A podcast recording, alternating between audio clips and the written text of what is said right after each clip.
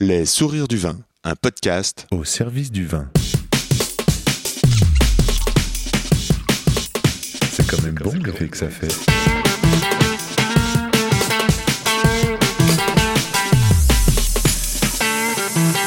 Attends, reviens, j'enregistre. Non, on fait silence.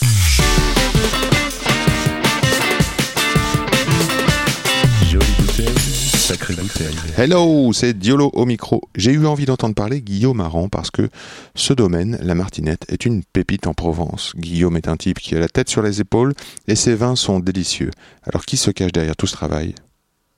Ici c'est Yann Diologen, rue de la Roquette. Les sourires du vin, c'est un podcast pour vous aider à cheminer dans le et les mondes du vin. Qui se met comment au service du vin? Guillaume. Comment donner la chance au vin d'être le meilleur possible? Alors je me demande, qu'est-ce que le bon Qu'est-ce que le calcaire de Meuchlac? Qu'est-ce que le bon moment? Comment se plie-t-on en quatre pour que ça groove? Et comment tout d'un coup l'atmosphère vibre et que les poils se dressent? Voilà ce que je veux. Mieux savoir, mieux comprendre et nourrir de belles relations au profit de nos oreilles. Le comment du pourquoi des gens du vin. Avec Guillaume, nous avons parlé dans le désordre de photosynthèse, de rôle, de réserve utile, de l'argile, de lit fine, de blocage de maturité et de chaussures, bien sûr. C'est une conversation à boire avec les oreilles. Et pour me suivre et communiquer, je réponds sur Insta at yandiolo, y a 2 n d i o l o ou par email yandiolo at gmail.com. And let's talk with Guillaume. Bonjour Guillaume. Bonjour. Bah, merci de nous recevoir, merci de, de répondre au téléphone et euh, à ce rendez-vous téléphonique. Bah écoute, euh, c'est avec plaisir. Guillaume Aran, Château La Martinette, n'est-ce pas? C'est ça. Côte de. Provence, euh, tu fais plein de côtes de Provence et on n'est pas loin de, de Draguignan. Oui, on est à 15 km de Draguignan. Ouais. En fait, la, la commune, euh, les deux communes où se situe la propriété, euh, c'est l'Orgue et le Toronnais. D'accord. On a, on est à cheval sur deux communes. Sur la, notre domaine est à cheval sur deux communes. Et toi, tu t'occupes de ce domaine-là, c'est-à-dire que toi, tu fais les vins. Qu'est-ce que tu sais quoi ton rôle dans le domaine? Alors, moi, aujourd'hui, je suis, je m'occupe un peu de tout parce que je suis directeur Parfait. général du domaine. D'accord. Donc, euh, donc voilà, je gère. Je, mon, mon travail, c'est vraiment de gérer la, la, la propriété dans son ensemble. Mhm. Euh, mais à la base, je suis arrivé au château La Martinette en 2012 Mhm. et je suis arrivé comme responsable technique. D'accord. Euh, donc, euh, mon travail, euh, quand je suis arrivé, j'étais embauché pour euh, pour être maître de chai et chef de culture. D'accord. Donc, m'occuper du vignoble et euh, et puis m'occuper euh, m'occuper de la cave, faire les vins. Voilà, mais m'occuper tout, tout ce qui concerne la technique euh, au niveau agricole sur la propriété. C'est déjà énorme parce que tu as un rôle de viticulture et un rôle de, de, de vinificateur en fait. Ouais, bah c'est c'est un rôle de vigneron quoi. C'est un Mhm. rôle de vigneron Mhm. et et bah moi c'est ce qui me c'est ce qui me plaît le plus euh, parce que je trouve que c'est vachement important euh, euh, de de démarrer euh, de démarrer avec la vigne et puis de de finir avec euh, avec les bouteilles de vin. T'as quel âge, Guillaume? Ah aujourd'hui j'ai 37 ans. Oh, ça va. Un- Un jeune. Et ça fait combien de temps que tu, tu, tu- quand, t'es rentré responsable technique, t'avais quel âge? J'avais 28. Ça fait quasiment 9 ans que je suis rentré. Je suis rentré en, je suis rentré pour les vendanges 2012. D'accord. Donc euh, ouais, ça fait un. Maintenant, ça commence à faire un petit bout de temps. Ouais. Je, comme je fais partie des meubles. Et si tu devais faire une carte de visite orale, tu nous raconterais quoi?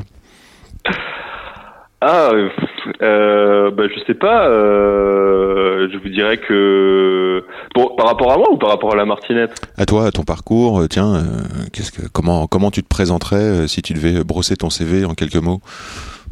Euh, bah, je me présenterai d'abord comme un passionné, euh, un passionné de, de vin Oui. et de et de vigne. Oui.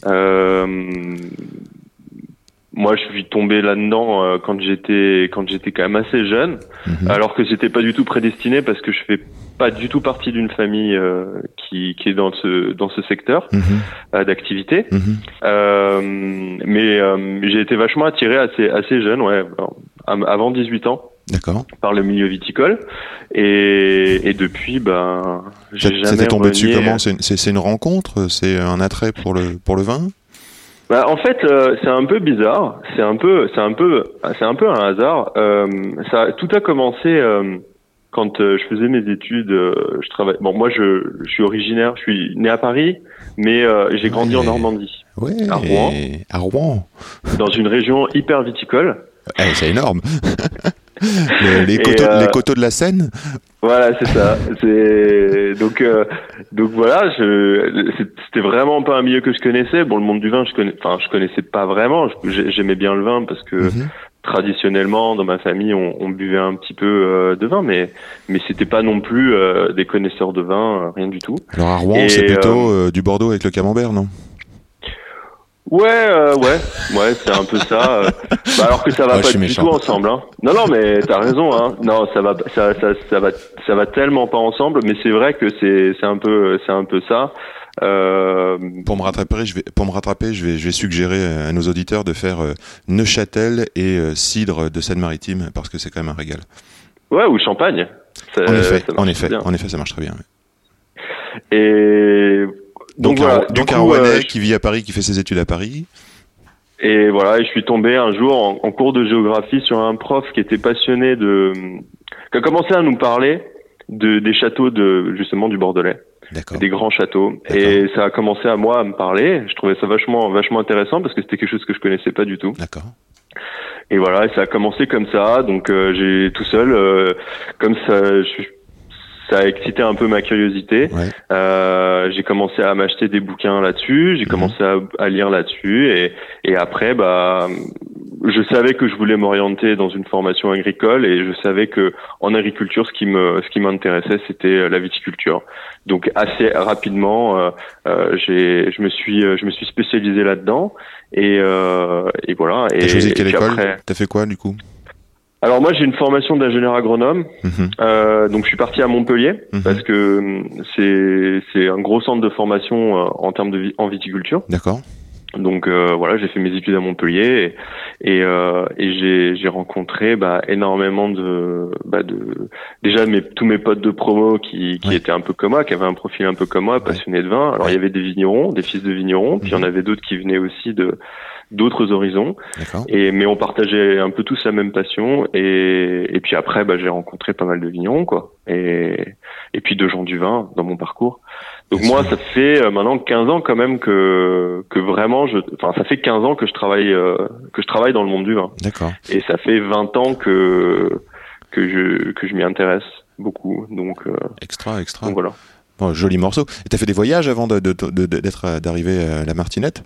Ouais, quand je suis sorti de mes études, euh, ouais, j'avais j'avais pas vraiment d'attache et j'avais plutôt envie de, de, de, de voir un peu ce qui se faisait à l'étranger et, et puis de, de, de bouger. Donc je suis parti, euh, je suis parti d'abord en Australie et puis ensuite j'ai fait, euh, j'ai fait, euh, en fait je faisais, euh, je faisais des allers-retours entre entre ancien monde et nouveau monde comme on Mhm. dit. Euh, donc euh, Australie, Argentine, euh, Nouvelle-Zélande. Euh, et puis ensuite, je suis revenu en France et Ça je, fait me rêver suis, un euh, je me suis fixé en France. Ouais, c'était une belle époque. C'était très sympa. Euh, à l'époque, euh, j'avais pas beaucoup de sous. Euh, Tout ce que je gagnais, je le dépensais dans les voyages et, Et dans les- et la découverte des vignobles. voilà. Mais c'était, c'était, c'est vraiment une époque que, que j'ai beaucoup, beaucoup aimé parce que, bah parce que voilà, je, tu, tu travaillais fort pendant les vendanges, t'apprenais plein de trucs, tu rencontrais plein de gens, Mm. et puis, et puis bah après la récompense, bah, c'était que t'avais deux mois de vac deux, trois mois de vacances pour Ouais. en profiter quoi. Donc, Ouais, euh, donc c'était cool. Super. Et donc, alors, tu te retrouves euh, à l'orgue euh, dans, ce, dans cette situation géographique qui est, qui est euh, tout à fait euh, Qui est- in- incroyable, Ouais, la Provence. pas- hein. C'était pas vraiment prédestiné. Euh, parce que déjà la Provence, c'est une région que je connaissais assez peu. Mhm. Euh, c'était pas ma région préférée. Mhm. Euh, je pense que si j'avais eu, enfin, si euh, si on m'avait dit où est-ce que tu voudrais travailler plus tard, Ouais. euh, j'aurais choisi une autre région viticole. Moi, Ouais. j'étais plutôt un gros fan de la Bourgogne. Ah, D'ailleurs, je me suis- j'ai pas mal bossé en Bourgogne. Hein, euh, j'ai fait deux vinifs à Beaune et une à Chablis. D'accord. T'as, t'as- des Euh, noms, t'as des noms à nous donner ou c'est secret? Ouais, ouais, bah à, à Beaune, j'ai travaillé euh, avec un avec David Croix, euh, un, qui, qui gérait à l'époque le, le négoce Camille Giroux D'accord. et euh, qui avait monté un petit domaine qui s'appelle euh, Domaine des Croix avec des, des investisseurs américains. Ils avaient récupéré, un, ils avaient racheté un, un, un petit domaine beaunois et et, euh, et à l'époque, moi, je me, j'avais j'avais été embauché par David pour m'occuper des vinifs euh, sur ce domaine-là. Il n'y avait pas grand-chose. Hein. Il y avait cinq entre 5 et 6 hectares, avec des, des jolies appellations euh, de, de la côte de Beaune. Mhm. Euh, à Chablis, j'ai bossé chez William Fèvre, Très bien. qui est une très belle maison. Bonne qui maison. a- ouais, franchement, c'est une très très belle maison euh, qui a des qui a des superbes terroirs sur Chablis.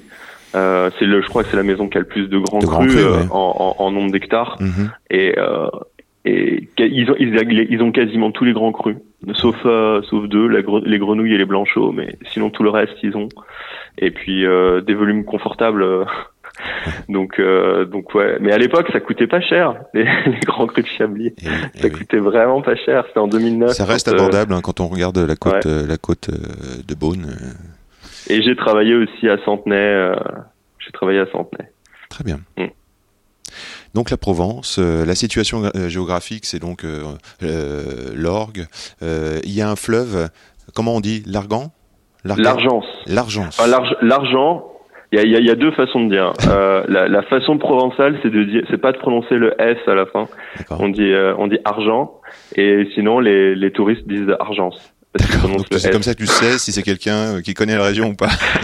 Bah, qui connaît, ouais, qui connaît, qui connaît l'histoire, euh, l'histoire du, l'histoire de, de cette rivière, qui est, qui est, qui est quand même assez importante hein, dans le, chez nous. Euh, donc, euh, tu l'as dit, hein, c'est un fleuve en fait euh, qui prend sa source euh, dans un petit village qui s'appelle euh, Seillon, source d'Argence, Mhm. et qui se jette dans la mer Méditerranée, euh, Mhm. un peu en dessous de Fréjus. Euh, donc, euh, donc c'est un fleuve. euh, enfin, on, on dit fleuve, mais techniquement c'est un fleuve, mais mais ça, ça plus, ça ressemble plus à Ça une à rivière, une rivière, ouais. euh, et qui fait à peu près 115 km de long et Mhm.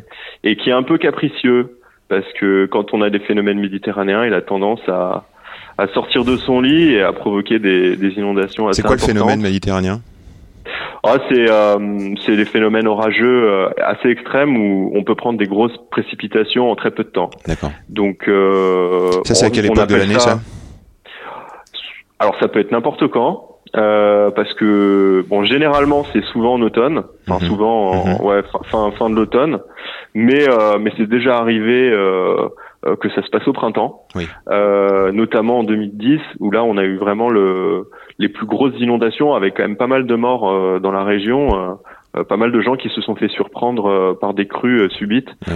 Euh, donc en c'était en juin 2010 et, euh, et nous, euh, l'argent s'était vraiment sorti de son lit à l'époque et et avait, euh, ça, il n'y avait pas eu vraiment d'énormes conséquences sur euh, sur la propriété, mais euh, mais c'était assez impressionnant parce que euh, je sais pas, ça avait dû prendre euh, euh, en, en, en hauteur, ils avaient dû prendre 10-15 mètres d'altitude par rapport au niveau normal. Ah, c'est énorme. juste énorme. Incroyable. C'est énorme. Ouais. Et c'est des débits, euh, c'est des débits euh, qui sont euh, colossaux. Et les- là où c'est vraiment dangereux, c'est que ça charrie évidemment tous les tous les tous les déchets et tous les troncs d'arbres qui qui traînent. Donc euh, donc c'est super dangereux. Est-ce que Euh, pour ta viticulture c'était un- c'était une difficulté? C'est-à-dire que est-ce que euh, par exemple ça euh, les, les, les- peut-être plus les fleurs là, c'est les jeunes c'est les jeunes les, les grappillons on va dire peut-être? Est-ce que ça avait impacté ta, ta récolte? Alors moi en 2010 j'étais pas à la Martinette, donc euh, donc je sais pas, mais je sais que je pense que il n'y avait pas eu de, de, de grosses conséquences parce que euh, la, la floraison était était déjà largement passée Mhm. et euh, à ce stade-là. euh, Bon, quand solide. on prend un gros orage, euh, voilà, ça, ça, il peut y avoir un peu de ravinement dans les parcelles, euh, des, des, des choses comme ça, mais mais mais généralement, euh, c'est pas, il y a, y a pas trop de dommages, sauf- si c'est accompagné de grêle, mais Oui. mais c'était pas vraiment le cas. Alors justement puisqu'on parle des parcelles du domaine, euh, quelles sont la- quelle est la nature des sols dans ton coin? Alors nous, euh, la, la Provence, c'est une région euh, qui est assez, euh, euh, assez, avec des sols assez variés. Euh, c'est assez complexe en termes de géologie. Oui. Euh, nous, on se situe euh, dans la, ce qu'on appelle en fait la, la, la Provence calcaire. Donc, euh, c'est c'est une partie qui correspond en fait à, à un plateau calcaire euh, qui a été formé pendant l'ère secondaire. D'accord. Donc c'est des c'est des c'est des sols qui ont euh, enfin des, des un sous-sol qui a 240 millions d'années. Euh, Et en fait, c'est un, ça s'est formé par sédimentation. À l'époque, il y avait une mer, une mer intérieure qui recouvrait toute la région et et euh, ça a duré quand même assez longtemps, plusieurs millions d'années. Et, et par sédimentation, on, on a eu euh, euh, la formation de, de, de ces strates calcaires. Alors c'est un calcaire un peu spécifique. Euh, il s'appelle, il a un nom un peu barbare. Il s'appelle Muschelkalk. Muschelkalk, t'écris ça comment Euh, c'est allemand. Je sens ton allemand euh, à l'aise là. Euh, Muschelkalk, alors ça chercher. s'écrit, ça s'écrit M U S C H L K A L euh, K. KLK. Musch- Muschelkalk. Ça veut dire calcaire coquillé. Génial, mais alors c'est quoi la différence avec le chiméridien C'est un peu la même chose ou pas? Alors, euh, si je me souviens bien, le chiméridien, c'est un calcaire de du Crétacé Mhm. euh, ou du Jurassique, je sais plus exactement. Mhm. Nous, euh, on est on est antérieur. C'est un calcaire qui date du Trias. Donc c'est c'est à, à l'époque des dinosaures, mais mais c'est c'est quelques millions d'années avant, et euh, ça se caractérise par un type, bah déjà par par une compaction assez importante. Donc c'est un calcaire qui est très très dur, euh, très euh, c'est pas c'est pas très tendre comme calcaire. Hein, c'est on fait on fait de on peut faire des murs en, en pierre euh, avec euh, les calcaires euh, les, les calcaires de Muschelkalk. quoi. D'ailleurs nous à la propriété euh, Il y a des on se prive pas pour le faire. Bah disons quand on prépare les vignes, en fait, on sort énormément de, de, de- de rochers Oui. et ensuite on, on peut les retailler pour euh, pour pouvoir faire des murs. Très bien. Donc euh, c'est ce qu'on c'est ce qu'on fait sur la propriété. Et on, on a on peut trouver des fossiles, il y a pas mal de fossiles, et notamment des cératites. C'est c'est une sorte d'ammonite en fait. Donc euh, voilà, c'est c'est un peu le, le type le type de, de calcaire qu'on a. c'est génial. Euh, Génial. Alors c'est une propriété particulière la martinette parce que si j'ai bien compris, il y a quand même un, c'est un écrin de forêt. Ensuite, on- je me le figure comme ça. Dis-moi si j'ai bon. hein. Euh, je me Mhm. figure une grande bande de forêt. À l'intérieur de cette forêt, il y aurait euh, un, euh, un écrin, une- bande d'oliviers, euh, de la lavande, et puis au cœur euh, de la vigne. Ouais, c'est à peu près ça, ouais. c'est bien résumé. ouais, c'est vrai que alors les, les, les propriétés provençales, il y en a qui sont quand même assez vastes. La nôtre, elle fait 400 hectares d'un seul tenant. Voilà, c'est extraordinaire. Euh, voilà, c'est c'est mais bon, là-dessus, on n'a pas 400 hectares de vignes. Eh. C'est euh, c'est euh, il y a à peu près euh, 300 hectares de forêt et la vigne représente euh, aujourd'hui 47 hectares plantés. Mm, mm, mm. Euh, et on, on a aussi une oliveraie d'à peu près 10 hectares. On a un champ de lavande effectivement de de- d'un hectare. Et on a aussi des prairies. Euh, on a à peu près euh, euh, une bonne grosse trentaine d'hectares de prairies, plus les chemins, les bâtiments, etc. Euh, donc, euh, mais effectivement, euh, cette propriété, elle est, euh, elle est isolée euh, déjà. Ouais. Euh, on est à 3 km du village. Pour venir chez nous, c'est par une toute petite route euh, avec plein de tournants assez étroite. Donc euh, c'est une, c'est, c'est une propriété quoi, qui est pas difficile d'accès, mais voilà, on n'est pas au bord de la nationale. Ouais. Et, euh, et elle est complètement entourée par la forêt. On est cerné euh, par la forêt. Donc ça c'est top parce que en termes de biodiversité, euh, ben on a on on n'a pas de voisins, on, on est complètement euh, autonome, euh, on peut faire exactement ce qu'on veut, on subit euh, aucune euh, aucune contrainte de voisinage et euh, et puis euh, on a une super biodiversité autour de nous donc euh, ça Oui, que tu cherches à préserver. qu'on cherche à préserver ouais parce que euh, bah on nous on a une démarche euh, euh, on est en agriculture biologique certifiée euh, et on fait des petits essais euh, en biodynamie, on s'intéresse un peu à l'agroécologie, on fait, on s'intéresse à pas mal de choses. Yes. On va Mais ouais, on, on cherche absolument à préserver cette biodiversité parce que pour nous c'est c'est un atout et, et c'est c'est une aide importante contre euh, bah, contre les ravageurs de la vigne. Donc euh, On donc va on revenir cherche à là-dessus, préserver la, bio, la biodie, mais euh, avant de, je- tu, tu parlais de- de- d'autonomie. Euh, c'est vrai qu'on peut, on, on peut voir que vous avez euh, un potager, euh, vous avez un immense verger apparemment avec beaucoup de. bah, Il y a aussi des raisins de table. Euh, Ouais. L'oliveraie, l'avant, enfin, toute, toute cette diversité. L'animal là-dedans? Alors l'animal, euh, pour le moment, on n'en a pas beaucoup parce que euh, non, mais on a des moutons. Ouais. Mais euh, mais c'est vrai que et des chevaux. Enfin, on n'a pas de chevaux sur la propriété, mais on travaille avec euh, avec des gens qui, qui élèvent des chevaux.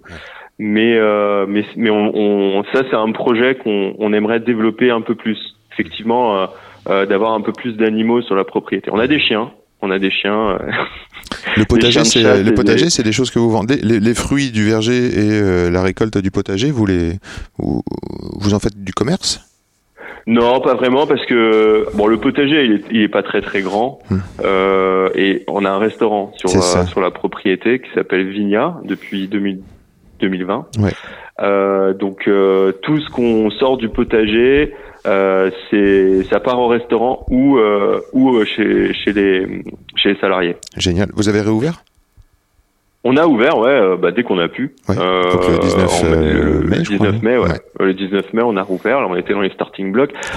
Vigna, c'est un restaurant terrasse, donc euh, on était plutôt euh, plutôt bien positionné pour ouvrir tôt, Ouais. puisque puisqu'on a on a une méga grande terrasse qui fait à peu près 300 mètres carrés, Oh qui surplombe le vignoble. Mhm.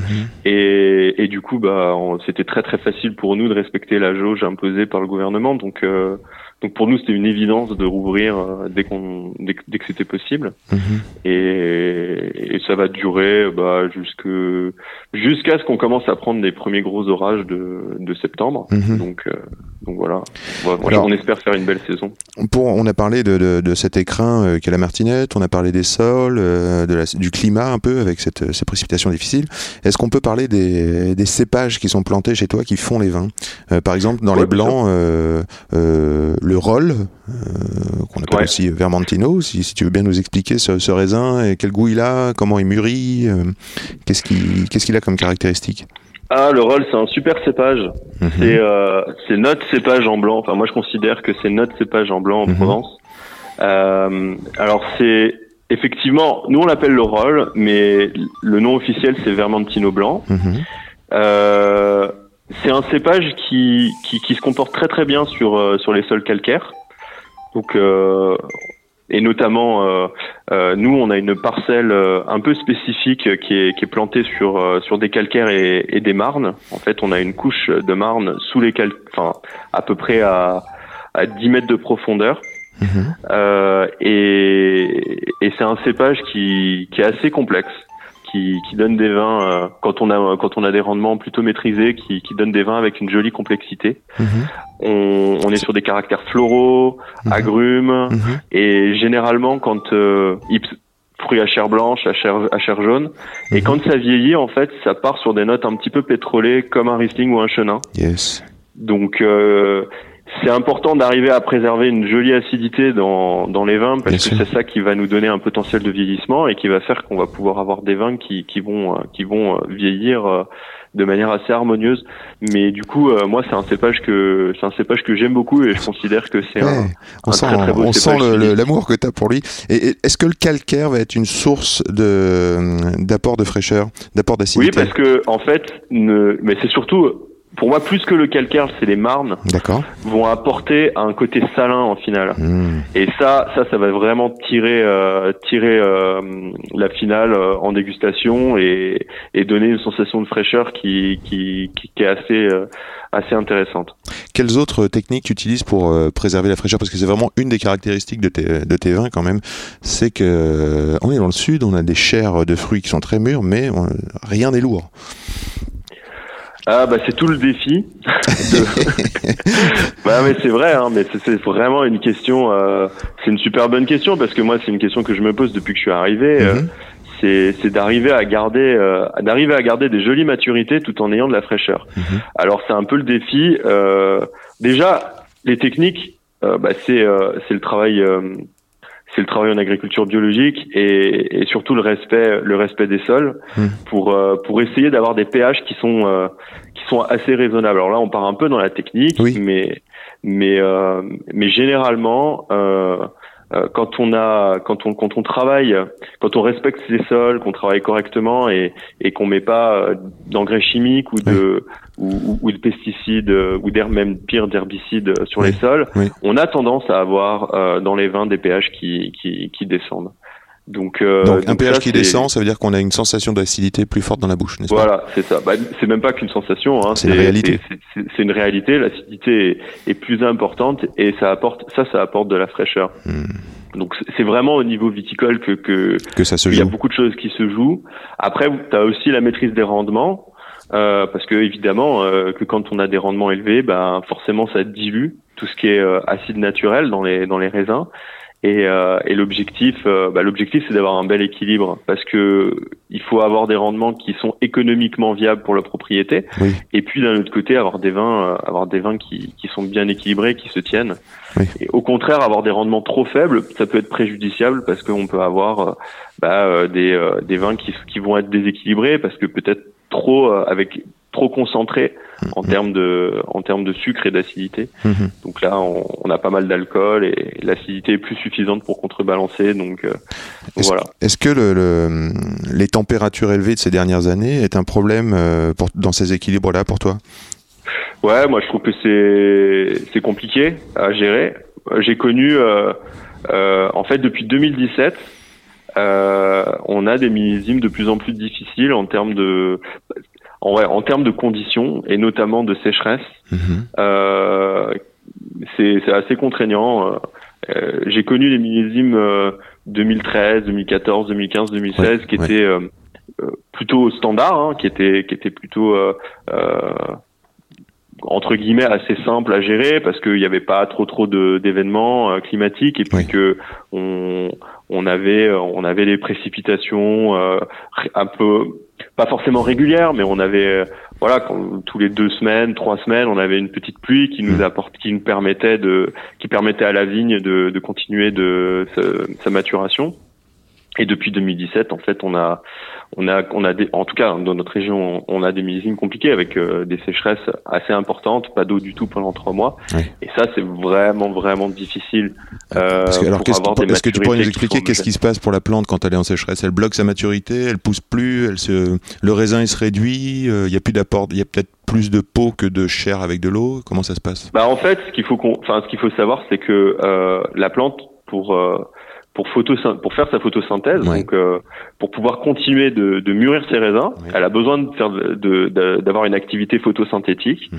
Et, et la photosynthèse, c'est un c'est un cycle métabolique qui nécessite de l'eau. S'il n'y a pas d'eau, ça fonctionne pas. Donc ce qui se passe, c'est que euh, s'il n'y a pas d'eau, la plante elle se met en pause. Euh, elle est tellement stressée que elle euh, elle euh, elle s'arrête complètement. Elle s'arrête de pousser, elle s'arrête de elle s'arrête de mûrir pour Mhm. pouvoir préserver ses réserves et pour pouvoir repartir quand il y aura de l'eau qui qui, qui arrivera de nouveau. Mhm. Et euh, ça s'appelle un blocage de un blocage de maturité. Oui. Donc euh, bon, ça, ça arrive quand euh, quand on n'a pas du tout d'eau dans le sol et, et qu'elle est plus capable d'absorber ce qui ce qui est nécessaire pour pouvoir avoir une activité photosynthétique. Quand tu as un blocage de maturité et que tu fais ta récolte, quelle influence, quelle incidence ça a sur le goût? Ah bah ça a des incidences énormes parce que Oui. euh, tu vas avoir euh, bah, déjà des tanins qui sont pas mûrs.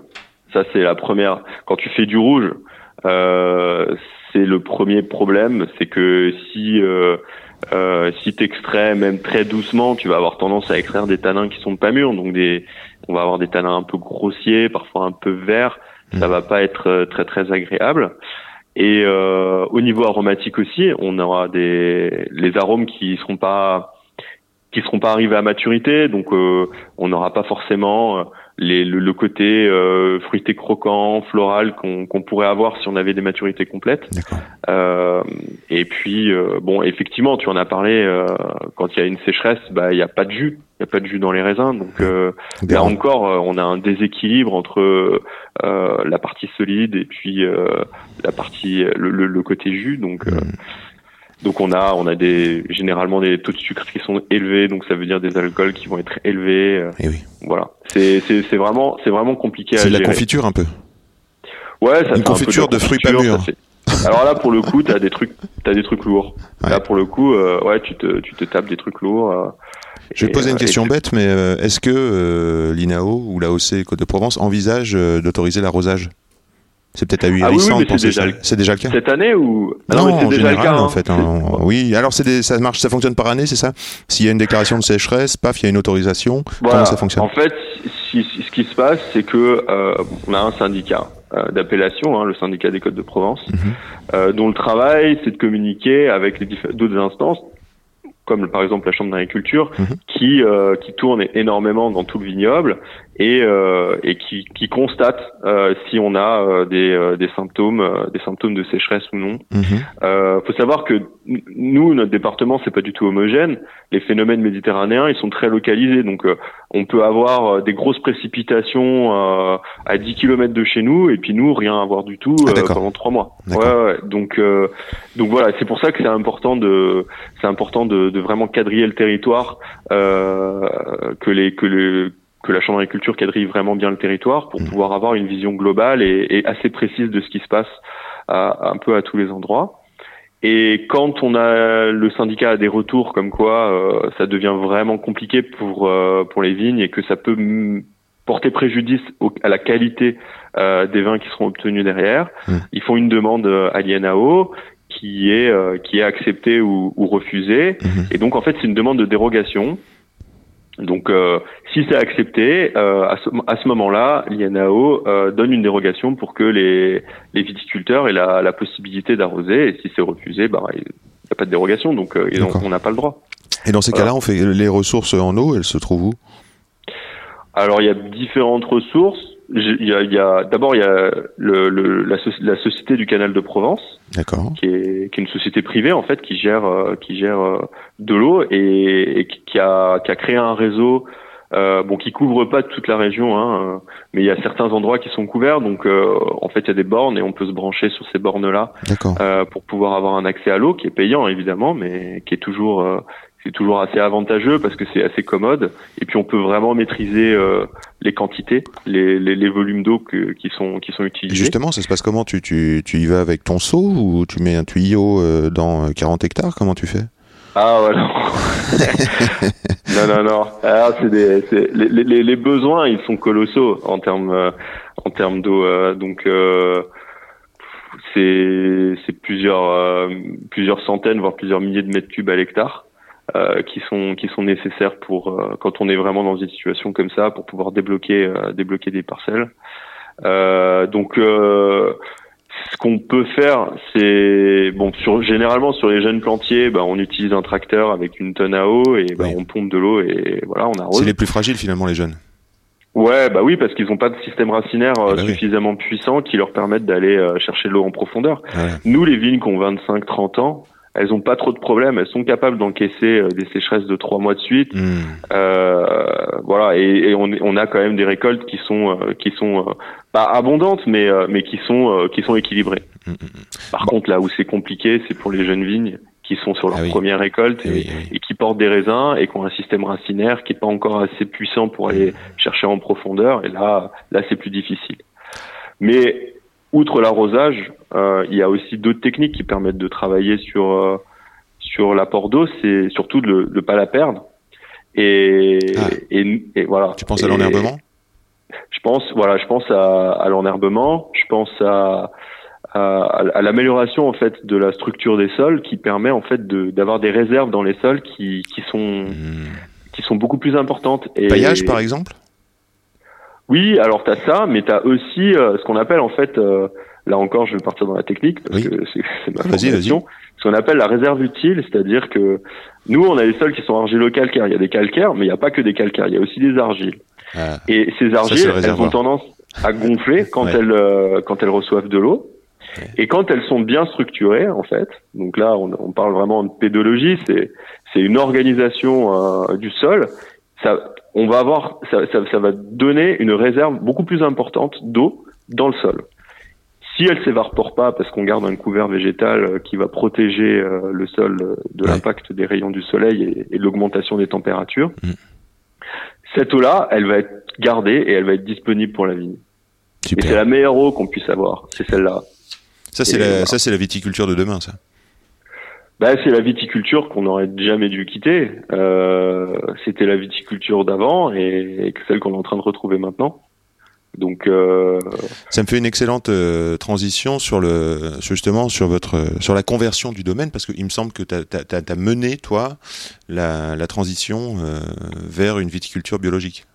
Ouais, parce que quand je suis arrivé, en fait, le domaine, il n'était pas du tout conduit en, en agriculture biologique, c'était plutôt euh, assez conventionnel, euh, plus plus. Mhm, mhm, mhm. Donc, euh, la première chose que j'ai faite, euh, bah, c'est de commencer à travailler sur certaines parcelles euh, pour les passer en bio. Euh, Oui. Au début, c'était compliqué de tout passer en bio parce que c'est c'est vraiment un euh, c'est c'est vraiment un autre type de travail. Donc, euh, c'est un, il faut préparer quoi. C'est un peu comme si, euh, comme, enfin voilà, tu si, si tu veux avoir des résultats durables, enfin moi c'est mon avis, c'est ma c'est ma vision des choses. C'est comme t'as- comme si tu avais quelqu'un, euh, euh, y a- tu passes par une phase de sevrage en fait, Mhm. Euh, comme un alcoolique euh, que tu que tu cherches à guérir ou quelqu'un qui est obèse euh, qui doit qui doit maigrir. Euh, si du jour au lendemain euh, tu lui coupes euh, que tu coupes tout et et que tu lui dis bon bah voilà à partir de maintenant ça va se passer comme ça, généralement euh, ça se passe difficilement et tu as des risques d'échec euh, assez importants Ouais. Ou, ou de retour en arrière assez important. Donc nous, il y a eu toute une préparation euh, sur euh, sur le vignoble et, euh, et aussi une préparation des équipes parce que c'est plus du tout la même façon d'envisager le travail pour euh, pour les équipes. C'est pas du tout les mêmes types de travaux qu'on fait. Et donc euh, donc c'est pour ça que ça s'est fait dans dans la durée. Euh, mais mais effectivement, on, on est passé de bah, d'un domaine où qui était complètement désherbé à un domaine maintenant qui est complètement enherbé et, euh, et qui est euh, maintenant bio et on, on retrouve des sols euh, beaucoup plus vivants avec une vraie biodiversité. Quelles sont les quelles sont les grandes étapes du, du de la conversion de- du travail? Ça commence par quoi? Ça La première par, euh, étape, c'est ouais. remplacer le matériel. Ah oui, d'accord. Donc, euh, bah ouais, parce que quand tu es en bio, tu as besoin d'appareils de, de travaux de sol, des, des- des Oui. appareils mécaniques Que tu n'as plus en avant fait. Que tu n'as pas. euh, que tu n'as pas, donc euh, que tu dois acheter. Tu dois former tes gars parce que euh, ils, quand quand tu es sur un domaine en conventionnel, généralement ils ont des désherbeuses, des trucs comme ça. Ça va plus vite et, et c'est facile parce que c'est juste des buses qui passent et on arrose avec un, un Ouais. herbicide. Euh, quand on a un appareil de travail de sol, euh, c'est plus compliqué parce qu'il faut faire attention de ne pas blesser les cèpes. euh, c'est plus lent aussi. Et, euh, et ça demande plus d'attention, plus de compétences, Ouais. euh, plus de réglages. Euh, donc, euh, donc ouais, c'est c'est un, un, un gros boulot euh, pour euh, pour le staff, mais d'un autre côté, c'est aussi vachement plus intéressant parce que bah eux, ils se rendent compte aussi que c'est mieux pour pour pour le vignoble et puis pour Ils se sentent pour mieux dans leur vigne? Tu penses qu'ils se sentent mieux dans leur vigne? Ils sont plus épanouis? Je pense, je pense que ils, ils, ils- aujourd'hui, ils ont vraiment adhéré au, au côté euh, euh, écolo et, et santé en fait, même pour eux. Ouais.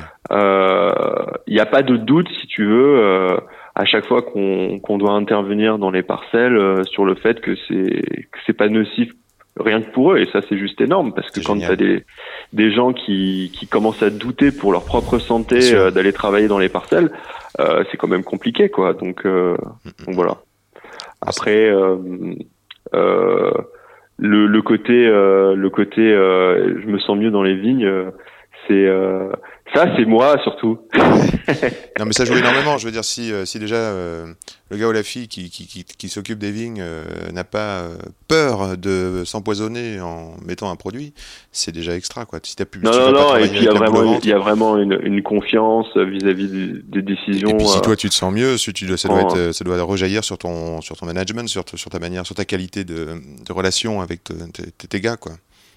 Ouais, ouais, non, c'est sûr. Et puis de toute, enfin de toute façon, euh, on a assez peu de turnover sur le domaine, donc Ouais. ça c'est plutôt bon aussi euh, le, le bon signe, euh, voilà, d'une entreprise Tu plutôt saine en termes de.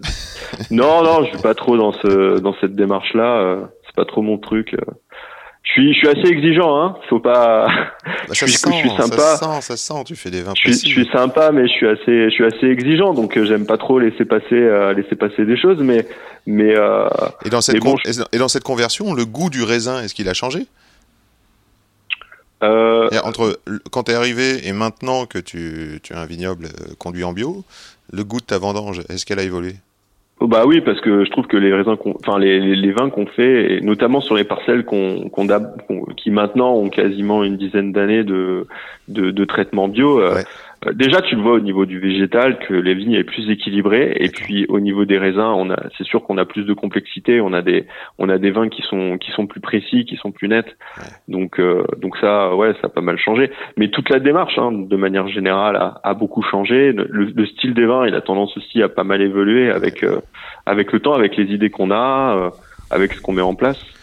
Donc, euh, donc voilà. Mais ouais, ouais, il y a sans, sans que ce soit la révolution tous les ans, hein, parce qu'on cherche quand même à garder une, une identité. Bien sûr. Euh, euh, on, Alors, on fait pas mal. Justement, au niveau de l'identité, on a parlé euh, du rôle tout à l'heure. Est-ce que tu nous dirais un mot euh, sur, sur l'autre blanc, euh, l'autre raisin blanc que j'aime bien, c'est la clarette? Ouais, bah euh, bien sûr.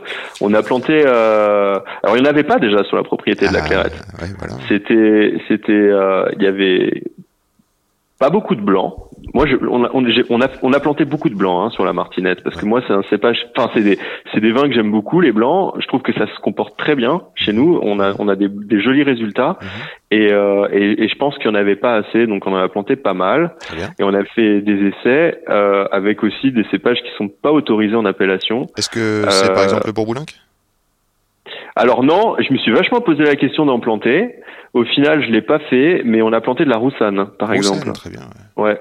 Et, et on aura nos premiers raisins euh, cette année. Donc on va voir un peu ce que ça donne. Bon, Yes. je m'attends pas non plus à, à, à des, des, choses exceptionnelles parce que c'est les premières récoltes toujours, mais, mais c'est toujours assez excitant de voir euh, Mhm. ce qu'on va faire avec euh, avec ces premiers raisins. Tu nous Et un- pour en revenir oui, à- la clarette, ouais, à la un- le goût de clairette. la clairette et comment elle se comporte. ouais. Bah, la clairette, c'est un cépage. bah, déjà, c'est un cépage du sud euh, qui a plutôt, euh, euh, qui est plutôt dans un registre euh, un peu épicé, euh, un peu moins, un peu moins euh, tendu que le rôle, Mhm. je trouve. Mais à mon avis, qui peut donner, euh, qui peut donner des, des jolies choses. Donc, on a sélectionné des, des, des, des massales de clairette. On n'en avait pas sur la propriété, donc on est allé se fournir. euh, euh, chez, dans un, dans d'autres domaines Mhm. et on a planté ça en 2015-2016 sur une parcelle orientée au nord. Euh, donc euh, c'est des parcelles qui qui sont en production que depuis un an ou deux et et on on attend beaucoup euh, beaucoup de ces clairettes là. Alors pour, pour, nos- pour, me- pour nos auditeurs profanes, quelle, quelle différence entre une parcelle plantée nord et une parcelle plantée sud? Ah bah généralement euh, quand on est quand on a des orientations au nord, on a on a un impact euh, du soleil euh, et de la lumière qui est qui est assez différent, qui est beaucoup moins beaucoup moins direct et ça ça aide à préserver euh, justement de la tension et de l'acidité dans les vins. Donc pour les blancs, c'est quand même une assez autre des techniques pour garder de la, de la fraîcheur finalement. Ouais, c'est aussi une technique pour. Mais bon, le problème c'est que ça c'est une technique euh, qu'on peut pas vraiment, enfin qui est difficile à adapter parce que quand on a que des parcelles au sud, bah on est bloqué quoi. Donc euh, on peut pas choisir malheureusement. C'est pour ça que si on a le choix, quand on est en, en, en zone méridionale, c'est quand même mieux, surtout dans un contexte de réchauffement climatique, Et oui, de choisir des parcelles au nord. Mais parfois c'est pas possible. Donc euh, donc voilà, faut s'adapter après. bien sûr, bien sûr. Et alors, euh, le domaine produit des rouges, des rouges avec Oui. euh, des grenaches, de la syrah, Mourvèdre, qui est euh, le cépage emblématique de la région, si je me trompe pas, et aussi Oui. le cabernet sauvignon. C'est ça. Alors, euh, moi, je crois beaucoup au Mourvèdre, surtout sur notre propriété. Oui. Euh, c'est un cépage qui était assez peu planté au, en Je te- Côte de Je Provence. te laisse parler, Guillaume, mais en même temps, je pose mon micro et je vais ouvrir une bouteille. Une bouteille de Château La Martinette, un Côte de Provence 2018. Donc, Un tu- rouge Ouais, ouais, un rouge. ouais. Tu nous parlais des, tu nous parlais des, des. Ça, je sais que c'est Syrah Cab- Cabernet Sauvignon, mais Ouais, j'ouvre quand même ce rouge. d'accord. Les Je t'en prie. Oui, les Mourvèdres, c'est un cépage qui est assez tardif euh, et qui avait tendance à, à mettre vraiment du temps à mûrir euh, dans, dans l'arrière-pays, donc la, la zone où on est. Donc c'est pour ça qu'il est assez peu planté. On le retrouve euh, très très majoritairement en bord de mer, euh, du côté de Bandol par exemple. Mais euh, mais dans l'arrière-pays, c'était pas un cépage super plébiscité. Et nous, à la Martine, bah justement parce que euh, il est très sensible à, à- à la pourriture. Et dès qu'on a les orages de de- d'automne qui arrivent, en fait, ça peut très très très vite partir en, en live. Donc, euh, comme il est très tardif et que il est récolté généralement chez nous début octobre. Euh, c'est assez souvent en fait que euh, les Mourvèdres euh, euh, soit étaient récoltés trop tôt et donc en sous-maturité et ça donnait pas des vins super intéressants, soit euh, bah, il- ça pouvait partir, ça pouvait partir en pourriture et là encore, c'était là c'était encore moins intéressant. Mais nous à la Martinette, on a plutôt un, un terroir qui est assez assez drainant, assez précoce et on arrive à avoir des mourvèdres qui mûrissent euh, qui mûrissent plutôt euh, plutôt convena- enfin vraiment convenablement et et je suis assez content des vins euh, rouges qu'on sort avec les mourvèdres. Tu pourrais On a des deux- nous le décrire au niveau du goût? Alors moi je trouve que c'est un vin qui est pas hyper puissant mais qui est plutôt sur l'élégance, la délicatesse et un qui a un bouquet assez frais en fait. Euh, paradoxalement à- avec certains vins de Bandol euh, j'ai plutôt tendance à les ramasser pas trop tard. Euh, donc on est sur des degrés euh, autour de 13, ce qui est pour nous des, faibles degrés. Hein, donc euh, sur sur les rouges en, dans le dans le sud. Et euh, et on est plus on a vraiment des profils euh, qui qui me font un peu penser à des profils fruités, un peu fruits croquants et épicés, qui font un peu penser à, un peu à la Bourgogne.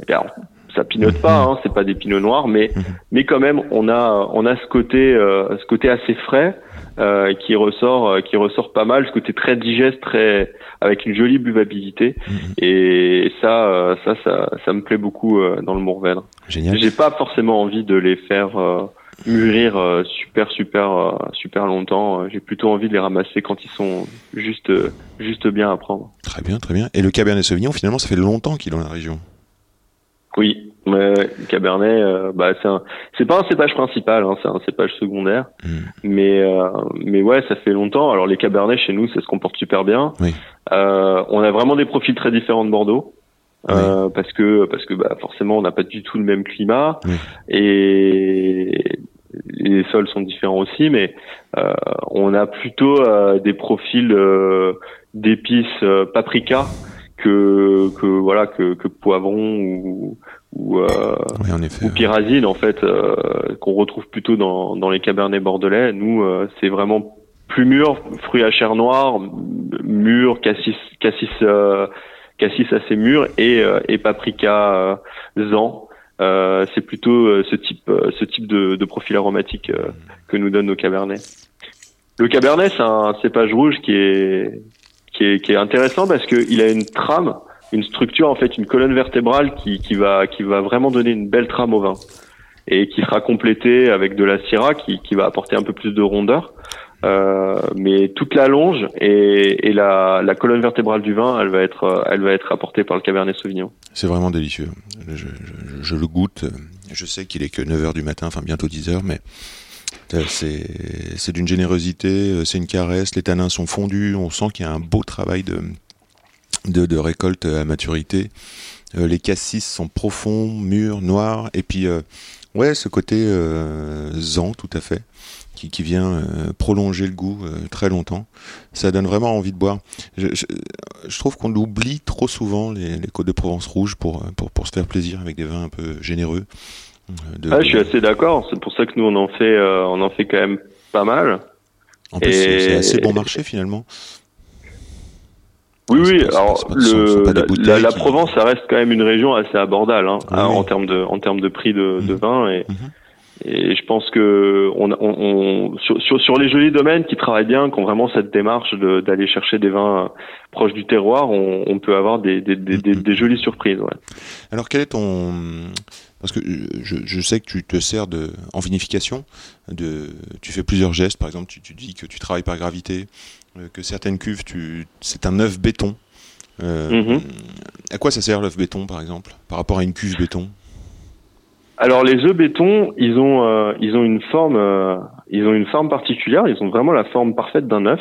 Euh, nous on, on, on travaille avec euh, avec Monsieur Nomblot, alors euh, qui qui c'est lui qui a inventé ces œufs là et euh, qui a décidé de de de leur donner, enfin de, de respecter le nombre d'or pour euh, pour euh, pour créer cette forme de de- de d'œuf béton. Euh, c'est des œufs qui font à peu près euh, 950 litres. Et euh, le phénomène qu'on a euh, dans cette œuf-là, c'est que naturellement, euh, il y a des mouvements qui se créent à l'intérieur. On n'est pas obligé du tout, on n'intervient pas du tout. Ça se fait de manière tout à fait naturelle. Euh, même même si euh, le vin est pas en fermentation, même s'il est dans une phase statique hein, en élevage, euh, on a ce mouvement naturel qui va avoir tendance à, à remettre en suspension les lits fines du vin euh, pendant toute la, la phase d'élevage, et, et ces lits vont nourrir le vin en fait.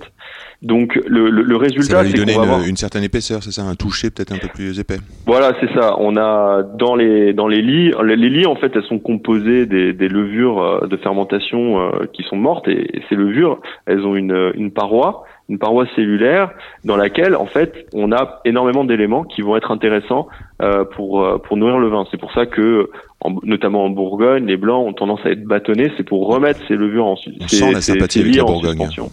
Comment On sent la sympathie avec la Bourgogne. oui, bah, bien sûr, toujours. Et, euh, et, et du coup, euh, ça a un double avantage. Le premier avantage, c'est que ça, ça met les vins dans une phase réductrice. Donc ça les protège naturellement de, de l'oxygène, Mhm. qui est le principal ennemi hein, de- du vin en vinification. Mhm. Et, euh, et aussi, ça va avoir tendance, on va avoir tendance à, euh, à, à- à avoir, à développer une complexité, une profondeur euh, qui va être, euh, qui va être plus intense euh, que si on travaillait en cul. Ça te permet d'utiliser moins de soufre, par exemple? Oui, tu rajoutes un peu moins de souffle parce que tu, tu vas avoir, euh, tu vas avoir, tu- comme tu es en phase réductrice, t'es t'es t'es t'es moins obligé de, de protéger de protéger tes vins. En nous, euh, le soufre, hein, c'est un débat euh, dans lequel on, on on bosse depuis plusieurs années. En vinif, on on essaie de d'en mettre le moins possible. Tu mais on n'est pas. euh, J'en mets, euh, bah ça dépend, euh, ça dépend des cuvées, mais généralement, euh, maintenant, j'évite d'en mettre sur euh, sur la vendange. J'aime bien faire mes fermentations euh, sans soufre. Oui. Euh, sur les blancs et les rosés, on, on évite les malots. Euh, pour pas justement pas perdre de, de fraîcheur, essayer de garder un maximum d'acidité et de fraîcheur. Et on et du coup on bloque en bloquant les malots on, on rajoute du on rajoute un peu de soufre. Et puis ensuite on, on en met à la mise en bouteille. Mhm. et euh, et sur les rouges généralement on on, on en ajoute après la malo euh, pour euh, pour protéger un peu le vin pendant l'élevage et ensuite euh, à la mise en bouteille. Mais euh, mais on Tu évite te retrouves euh, ouais, avec des maintenant. totales qui, qui, se- qui sont dans quel... euh, Ouais, qui sont relativement relativement bah, je sais pas j'aime pas trop comparer ça parce que mais en gros euh, on est entre euh, sur les rouges 40 Oui. 40 60 et après 60 sur les blancs et les rosés parce que les blancs et les rosés ont toujours tendance à avoir des totaux un peu plus élevés euh, vu qu'on a on les protège un peu plus de l'oxydation mais mais mais ouais on est sur des on est sur des, des totaux qui sont quand même euh, qui sont quand même assez faibles. Sans être non plus euh, des deux fois moins que le maximum autorisé, quoi, en gros. en bio euh, ouais le maximum autorisé euh, Je sais plus, je 110, crois 120. que ouais, c'est dans ces eaux-là. Euh, mais ouais, on est on est plus que deux fois moins, on est trois fois moins. On est trois fois moins pour les autorisé. 40, ouais. Bon, bah, c'est super, hein, bravo, beau, beau- beau- beau boulot. Et alors, euh, c'est intéressant parce que depuis le début de notre conversation, on- ça fait quasiment, on va dire, 40 minutes, 45 minutes, on n'a pratiquement pas parlé de rosé. Et ça, ça me fait plaisir. Est-ce que tu pourrais m'expliquer un peu euh, le marché, bah, en Provence peut-être, du rosé, et puis euh, à la Martinette? Bah oui, bien sûr. Le marché du rosé en Provence est énorme parce que bah, c'est 95% des volumes Ben voilà. de l'appellation. Euh, c'est c'est assez dynamique encore. Euh, on, on voilà, il y a, il y, a, il y a pas mal euh, de plus en plus une consommation mondiale de rosé qui, qui a tendance à augmenter et qui est, qui est portée évidemment par les États-Unis qui représentent la moitié du débouché euh, des volumes de, de rosé Côte de Provence. C'est les États-Unis qui les absorbent. Incroyable. C'est énorme, c'est énorme. Et, et du coup, euh, ce marché étant assez dynamique et, et permettant euh, euh, quand même euh, des sorties de chais assez, assez précoces, euh, c'est c'est intéressant pour les vignerons de, de, de se focaliser là-dessus. Donc, euh, il y a eu quand même un gros travail, il faut le dire, euh, des vignerons provençaux sur la maîtrise des vinifications en rosé, sur la maîtrise de la conservation des vins rosés, euh, et on a quand même une variété de rosés en Provence qui est, qui est quand même assez importante. Donc, euh, donc voilà, ça c'est pour euh, c'est pour le côté euh, le côté régional. Euh, moi, le rosé, j'aime bien ça. hein. Je t'avoue que avant de venir en Provence, j'en buvais jamais. Genre, mais non, mais vraiment jamais. Et euh, depuis que je suis ici, j'ai tendance à en boire. Euh, bon, c'est pas, euh, disons que c'est pas les vins que que je veux ouvrir quand je vais recevoir des amis qui sont dans le vin et, Ouais. et qu'on que je veux leur faire découvrir des trucs parce que souvent je me focalise sur euh, sur d'autres vins issus de plein de régions différentes. T'es un, un euh, amateur de vin. par- Comment T'es un amateur de vin, ça se sent. Bah oui, oui, bien sûr. Comme euh, je pense comme tous les gens euh, qui qui bossent, euh, Qui- enfin, qui sont vraiment investis dans ce qu'ils C'est font. pas et obligatoire. C'est pas obligatoire. Non, non. T'as vraiment Ouais. des viticulteurs, des vignerons qui qui font leur boulot, mais qui qui ne qui ne, qui ne s'intéressent pas à ce qu'il y a ailleurs. hein. Ça c'est. Mais du coup, le rosé, euh, pour moi, c'est quand même un vin. C'est quand même un vin à part entière. Faut pas dire le contraire parce que j'entends encore beaucoup, beaucoup. euh, bon, c'était surtout l'ancienne génération, mais encore aujourd'hui, il y a pas mal de gens, y compris des amis à moi, qui, qui me disent qu'ils considèrent que c'est pas du vin. Moi, je, pour moi, c'est quand même du vin, mais mais euh, mais, mais surtout, c'est pas facile de vraiment réussir un rosé. C'est pas si simple que ça en fait. Ne, ne pas foirer un rosé, c'est facile, mais vraiment réussir un rosé, c'est pas si simple que ça. C'est quoi un bon rosé alors dans ta bouche? Ah bah pour moi c'est c'est c'est un rosé euh, qui est, qui, est- qui apporte euh, une jolie aromatique avec Mm. une belle complexité. Mm. Bah, en fait au même titre qu'un vin blanc. hein. Mhm. Mais euh, et puis euh, et puis euh, à la fois beaucoup de fraîcheur, un côté très frais euh, parce que ce qu'on cherche dans le rosé c'est vraiment ce côté floral, frais, printanier euh, et euh, et puis une texture en bouche euh, qui fasse que on est on est vraiment le sentiment de boire euh, un produit euh, un vin qui a qui a été travaillé quoi. Ouais. Ça pour moi c'est un, un, un bon rosé. Euh, donc euh, moi je fais très très peu attention à la couleur personnel, ça c'est mon goût personnel. Je- Pour moi, c'est pas très important, mais le marché, le marché focalise énormément là-dessus. Incroyable. Donc, euh, donc on est quand même obligé vraiment d'en tenir compte parce que commercialement, ça peut avoir un impact, euh, un impact assez fort. Donc tu fais des macérations euh, courtes finalement ou des choses comme ça, très courtes. Alors nous, on travaille beaucoup en pressurage direct. On fait Pressurage direct. ouais. peu de macération. Ouais. On- moi j'aime bien, j'aime bien travailler en pressurage direct. Euh, après, on, on, on élève sur lit nos rosés, donc euh, justement pour euh, pour euh, pour av- pour développer un peu plus ce côté euh, complexité aromatique. Euh, euh, moi, je vraiment, je fais partie des gens qui considèrent que les élevages sur lit, c'est c'est tellement bénéfique pour le vin, Mhm. euh, et c'est un peu une hérésie de de d'avoir des caves qui sortent des rosés au mois de novembre parce que bah ils viennent juste de finir leur fermentation et et euh, et ouais, je trouve que c'est con parce que là pour le coup euh, c'est vraiment euh, c'est c'est c'est vraiment du travail bâclé pour moi mais bon euh, c'est comme ça il y a des gens qui préfèrent travailler comme ça. C'est ça les regarde. Nous euh, nous on les élève minimum trois mois sur les fines. Et si on pouvait faire plus d'ailleurs sur certaines cuvées on fait beaucoup plus euh, on le fait. Donc euh, donc voilà. Et c'est pour ça que euh, je trouve que c'est quand même assez intéressant de travailler en rosé. Mais à la Martinette, on est à 70% des volumes de rosé. On fait 20% de rouge et à peu près 10% de blanc. Hmm. Et notre objectif, c'est vraiment d'essayer d'avoir un, un équilibre euh, au niveau, entre les différentes couleurs, parce que euh, techniquement et puis euh, et puis même d'un point de vue sensoriel, c'est hyper intéressant de bosser les trois couleurs et, et de faire euh, et de faire pas mal de rouge, pas mal de blanc. C'est toujours un peu frustrant d'avoir qu'une seule cuve de rouge, une seule cuve de blanc dans un chèque, quoi. C'est bien parti. Mm. Mais euh, j'ai croisé un roulier euh, nature, c'est ça? Ouais, on a fait ça l'année dernière. Et, On a lancé mais ce du coup, il est nature parce qu'il n'y a pas de soufre? Ouais, pas de soufre ajouté du tout. D'accord. Donc tu as réussi quand même. je- ça me fait penser à la, à la discussion qu'on a vue juste avant. Tu as quand même un intérêt euh, très euh, fort pour, euh, pour diminuer tes doses de soufre. Si tu- Ouais, si bah, si je- je- j'essaye au maximum. Alors, je t'avoue qu'on pourra pas le faire sur tous les vins, hein, parce que euh, je fais quand même partie de ce, des, des vinificateurs qui considèrent que des vins de garde sans soufre, c'est très très difficile à obtenir, ouais. et que c'est des promesses que que on peut pas faire à, nos clients de, de leur dire voilà, vous, vous allez pouvoir garder cette bouteille 10 ans, mais on n'a pas mis de soufre. Euh, pff, moi, je considère que c'est ouais, c'est Après, tu fais peut-être des pas- vins qui pas- sont à boire plutôt qu'à garder. Voilà, mais justement, l'esprit de relier, euh, l'esprit de relier nature, c'est ça. C'est c'est un vin euh, qui est à boire dans l'année.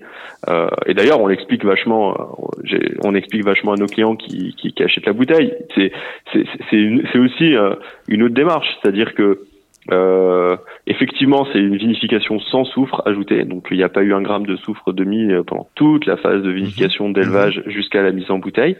Donc c'est un vin qui est instable, il faut le savoir. C'est c'est un vin qui est fragile et il faut le conserver dans les bonnes conditions. Donc euh, 14 degrés maximum.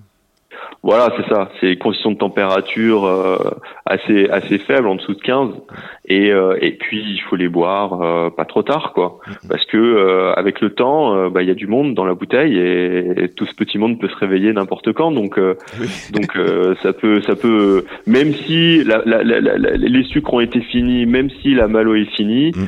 euh, il peut toujours y avoir euh, euh, des souches qui vont qui vont partir et qui vont développer des arômes qui seront beaucoup moins agréables. Donc euh, l'objectif c'est de le boire euh, le boire là dans les dans l'été max quoi. T'es- pas ceux de ceux qui euh, vont euh, filtrer euh, tellement serré qu'il y a quasiment plus rien dans la bouteille, quoi, qui vont dépouiller non, pas du tout, parce que alors là, justement, il y a eu un gros débat là-dessus, euh, parce que euh, il y avait certaines personnes de l'équipe qui pensaient qu'il fallait, euh, il fallait vraiment filtrer serré pour que, pour, se- pour voilà, pour mettre les fils de fer barbelés, quoi. Mm. Et moi, je dis non. euh, L'esprit, c'est pas ça. L'esprit du vin, c'est, Mm. c'est, c'est, du jus de raisin, c'est pas de soufre. Ouais, et c'est vivant, quoi. Donc, il y a- quand même cette recherche de, de, de- de vie et de, de, Voilà. de mouvement. quoi. C'était pas cohérent avec l'esprit euh, du vin. Donc, je préférais qu'on prenne le risque de mettre en bouteille Ouais. sans filtration Ouais. et quitte à avoir éventuellement un échec, Ouais. mais qu'on respecte l'esprit plutôt que euh, de vouloir euh, bah, industrialiser la fin du processus et, et filtrer comme des comme des fous. Après, euh, voilà, c'est c'est toujours pareil, c'est des prises de risque et, et pour le moment, je m'en mords pas les doigts parce que c'est c'est propre et c'est Ah, c'est et puis bon. qu'on On voilà. défend ça à la cave, on euh, est très content. Mais bon, euh, c'est ça, ça veut pas dire que ça n'arrivera jamais, quoi. C'est toujours ça qui est compliqué, hein. C'est que des fois on réussit. Euh... Bah, le vin, c'est pas des recettes. Bah non, c'est pas Hein, des pour recettes. reprendre la formule de, de, de Chapelle qui dit la cuisine ce n'est pas des recettes. C'est-à-dire qu'on a des produits, on a chaque vendange a ses, son histoire, a son goût, a sa manière, besoin d'être interprété certainement. Mais bon, t'es pas le seul à avoir apprécié et on va en refaire euh, l'année prochaine euh, Yes. et on va on va on va sortir, euh, on va ouais, on va on va on- je pense qu'on on va on va en faire un peu plus, ouais. Alors, euh, la martinette, c'est aussi, euh, je crois comprendre qu'il y a, tu vois, tu me disais tout à l'heure, euh, 50% du rosé, du marché rosé, ça part à l'étranger. Il y a aussi des étrangers qui viennent, donc j'ai l'impression que les USA, il y a un peu le Star System qui est un peu euh, pas très loin de chez toi là. euh, Il y a des, des grosses propriétés qui s'installent, mais il y a- tu t'en vas aussi vers euh, l'onotourisme. Tu as un restaurant. euh, euh, vous développez, euh, j'ai vu là sur votre site, euh, du yoga en vigne. Euh, Ouais. euh, L'avenir, c'est aussi de recevoir beaucoup au domaine. Oui, parce que, alors comme je t'ai dit au début, en fait, c'est un domaine qui est excentré et il y avait très très très peu de gens qui venaient quand euh, quand je suis arrivé à la Martinette. euh, c'était euh, le bout du monde pour euh, pour pour les ben, ne serait-ce que pour les, les habitants de l'Orgue. Hein, c'est vraiment une propriété qui est magnifique. Pour moi, c'est c'est ah, pour se promener euh, sur la sur la propriété, c'est génial parce qu'il y a plein plein de paysages différents et ça, ça vaut le coup de venir pour euh, rien le que site pour ça. internet est très bien fait. hein. Et, et comment euh, il vaut mieux prendre rendez-vous pour venir au domaine ou comment ça se passe? Oh non, non, c'est libre. Hein. Euh, On est ouvert du, du lundi au dimanche. D'accord. En saison, on est ouvert du, tous les jours, 7 Très jours bien, sur 7. Très bien. Euh, donc euh, l'accès est libre. Euh, tout ce qu'on demande aux gens, c'est de respecter notre domaine et de pas jeter de détritus. Ouais. Donc euh, malheureusement, c'est des trucs un peu qu'on voit. euh, Il y a des gens qui sont pas trop éduqués. On peut retrouver des canettes, des trucs dans les vignes, et ça c'est pas cool. Mais euh, mais globalement, globalement, franchement, euh, ça se passe bien. Les, les, les gens sont plutôt euh, sont plutôt respectueux Mhm. et euh, et ils peuvent venir se balader, faire du vélo, courir, enfin, jogger, promener leurs chiens comme ils veulent. Après, euh, la boutique est ouverte, euh, comme je disais, 7 jours sur 7, donc euh, la dégustation sont libres. On peut venir goûter, euh, goûter tous les vins qui sont à la dégustation. Il y a le restaurant du mardi au, au dimanche. Mhm. Donc, euh, donc ouais, c'est c'est c'est top pour ça. Et et la volonté touristique, c'était justement de de faire en sorte que les gens viennent et et, et leur donner la possibilité de bah, de venir acheter les vins en direct et puis euh, Mhm. et puis de, de de passer du temps sur la propriété, de voir comment on travaille. On organise des visites, on explique euh, on explique aux gens euh, notre façon notre manière de voir les choses, notre façon de travailler. Euh, yoga en vigne, euh, c'est ma collaboratrice Clémentine, euh, notre qui, qui s'occupe de la com et, et de la partie euh, œnotourisme euh, qui a mis ça en place et c'est c'est top parce que on fait euh, bah, un cours de yoga juste devant les vignes. On est comme ça sur la sur la terrasse, on a on a une vue sur tout le vignoble et puis sur les montagnes les montagnes en face et, bah, c'est le matin comme ça c'est c'est génial quoi. Ça donne envie. Un peu d'hôtellerie aussi? Alors l'hôtellerie pour le moment, on n'a pas de solution d'hébergement. D'accord. On a on a un gîte qu'on qu'on est capable de louer. Euh, mais euh, mais ouais c'est à l'étude là. On est en train de travailler là-dessus. Euh, on est en train de refaire de de refaire des bâtiments, des vieux bâtiments, de leur euh, complètement les rénover tout en gardant l'esprit authentique euh, des bâtiments parce qu'on veut surtout pas dénaturer le site Ouais, et euh, pour pouvoir proposer une offre d'hébergement. D'accord. Si euh, tu avais un conseil aux jeunes euh, qui se lancent dans le, dans le métier de, de, de viticulteur, de vinificateur, qu'est-ce que tu leur dirais? Euh, c'est difficile comme comme comme question. J'ai pas trop réfléchi à ça. Bah déjà, je leur dirais que c'est un très très beau métier, Hmm. que que c'est ça peut être stressant parce que en gros, euh, depuis qu'à partir du moment où la vigne commence à pousser jusqu'au moment où on a rentré les raisins, bah on est en- on est un peu en stress quand on est vraiment impliqué dans ce qu'on fait parce qu'il peut se passer n'importe quoi qui peut réduire à néant euh, tout ce qu'on a mis en œuvre. Oui. Mais euh, mais c'est tellement gratifiant que bah, c'est super quoi. C'est Ça vaut le coup. ouais, ça vaut le coup. C'est un métier. C'est après c'est un métier de passion. C'est vraiment un métier de passion. Faut pas le faire si on n'a pas envie, si parce que parce que c'est dur. C'est vraiment un métier difficile. Hein. Le travail de la vigne, le travail de la terre, c'est dur. Mm. Surtout euh, quand on met en œuvre euh, euh, des, des des soins particuliers ou ça, ça demande une grosse disponibilité. Faut que faut être sûr que sa partenaire est d'accord pour pas être trop à la maison parce que ça peut créer des problèmes de couple. Mais euh, mais bon moi euh, pour rien au monde je reviendrai en arrière. C'est génial. un, un super euh, super métier ouais. Quel est Et en ton... plus c'est ouais. très diversifié. Oui, Donc ça, on s'ennuie jamais. On s'ennuie jamais. Il y a toujours plein de trucs à faire et, et, et vraiment c'est à l'opposé d'un bullshit job. Complètement. De toute façon, on sent la passion. Quel est le pouvoir magique du vin pour toi? Ah bah pour moi le pouvoir magique du vin c'est euh, c'est euh, c'est le côté euh, partage.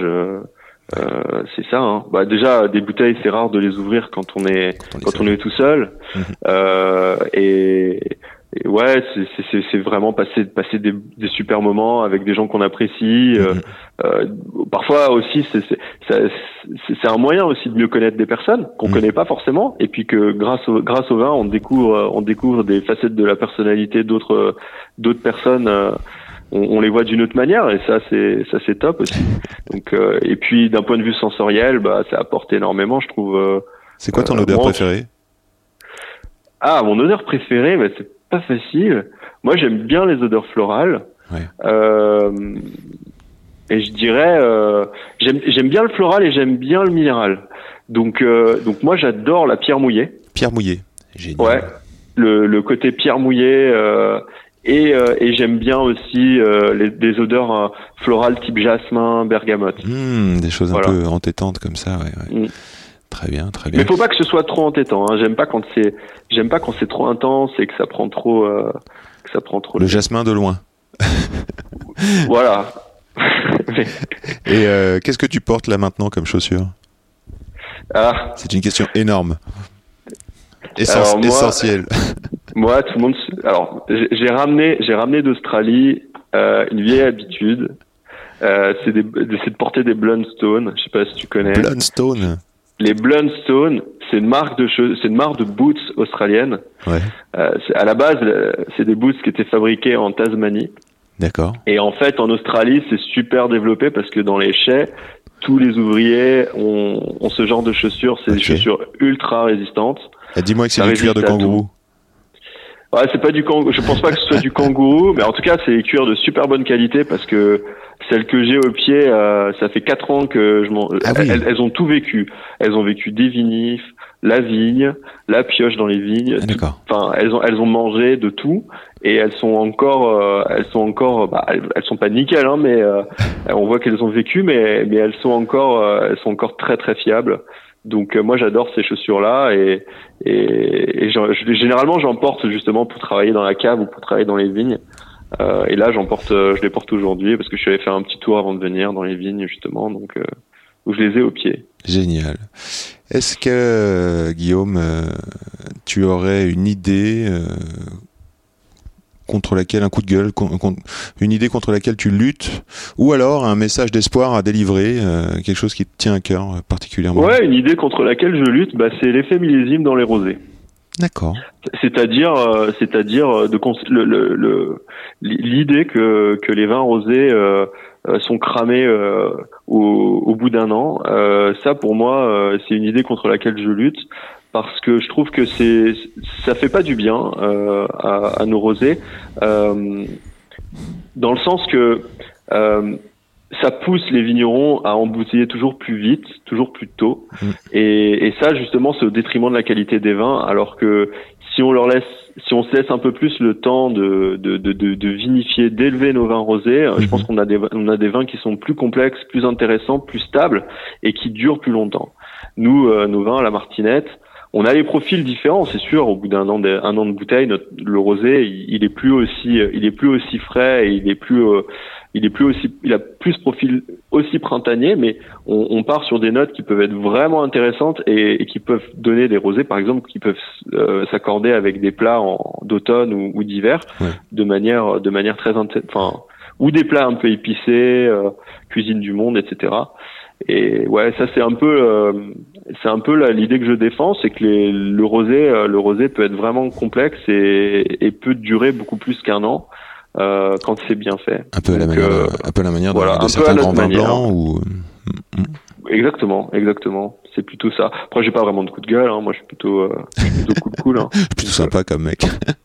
en tout cas, je te remercie, Guillaume. Euh, je Merci prie, de, de, de m'avoir accordé plaisir. ce temps-là et euh, on se dit à bientôt euh, au château de la. Martinette ou à Paris, comme tu veux. Avec plaisir. Salut Guillaume, Allez, merci, bonne journée, au revoir. Bonne journée. C'est quand même bon l'effet que ça fait. Merci, merci, chers amis auditeurs, auditrices. Merci d'avoir écouté jusque-là. Pour nous défendre et nous faire connaître, faites tourner, dites-le, faites-le savoir, mettez des étoiles, euh, transférez, euh, euh, ça nourrit, ça renforce, ça nous fait plaisir aussi. Un petit mot, c'est toujours agréable. Merci Felipe Musica pour le son. Encore merci Guillaume Aron pour ton temps. Merci Rachel Gay, la relecture des mots et le référence. À bientôt sur Insta, Yann Diolo, Y-A-2-N, D-I-O-L-O, ou yandiolo at gmail.com. Au plaisir de se croiser ici ou là.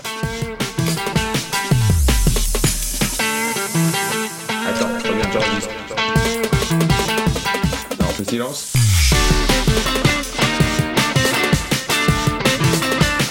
Jolie bouteille, sacrée bouteille.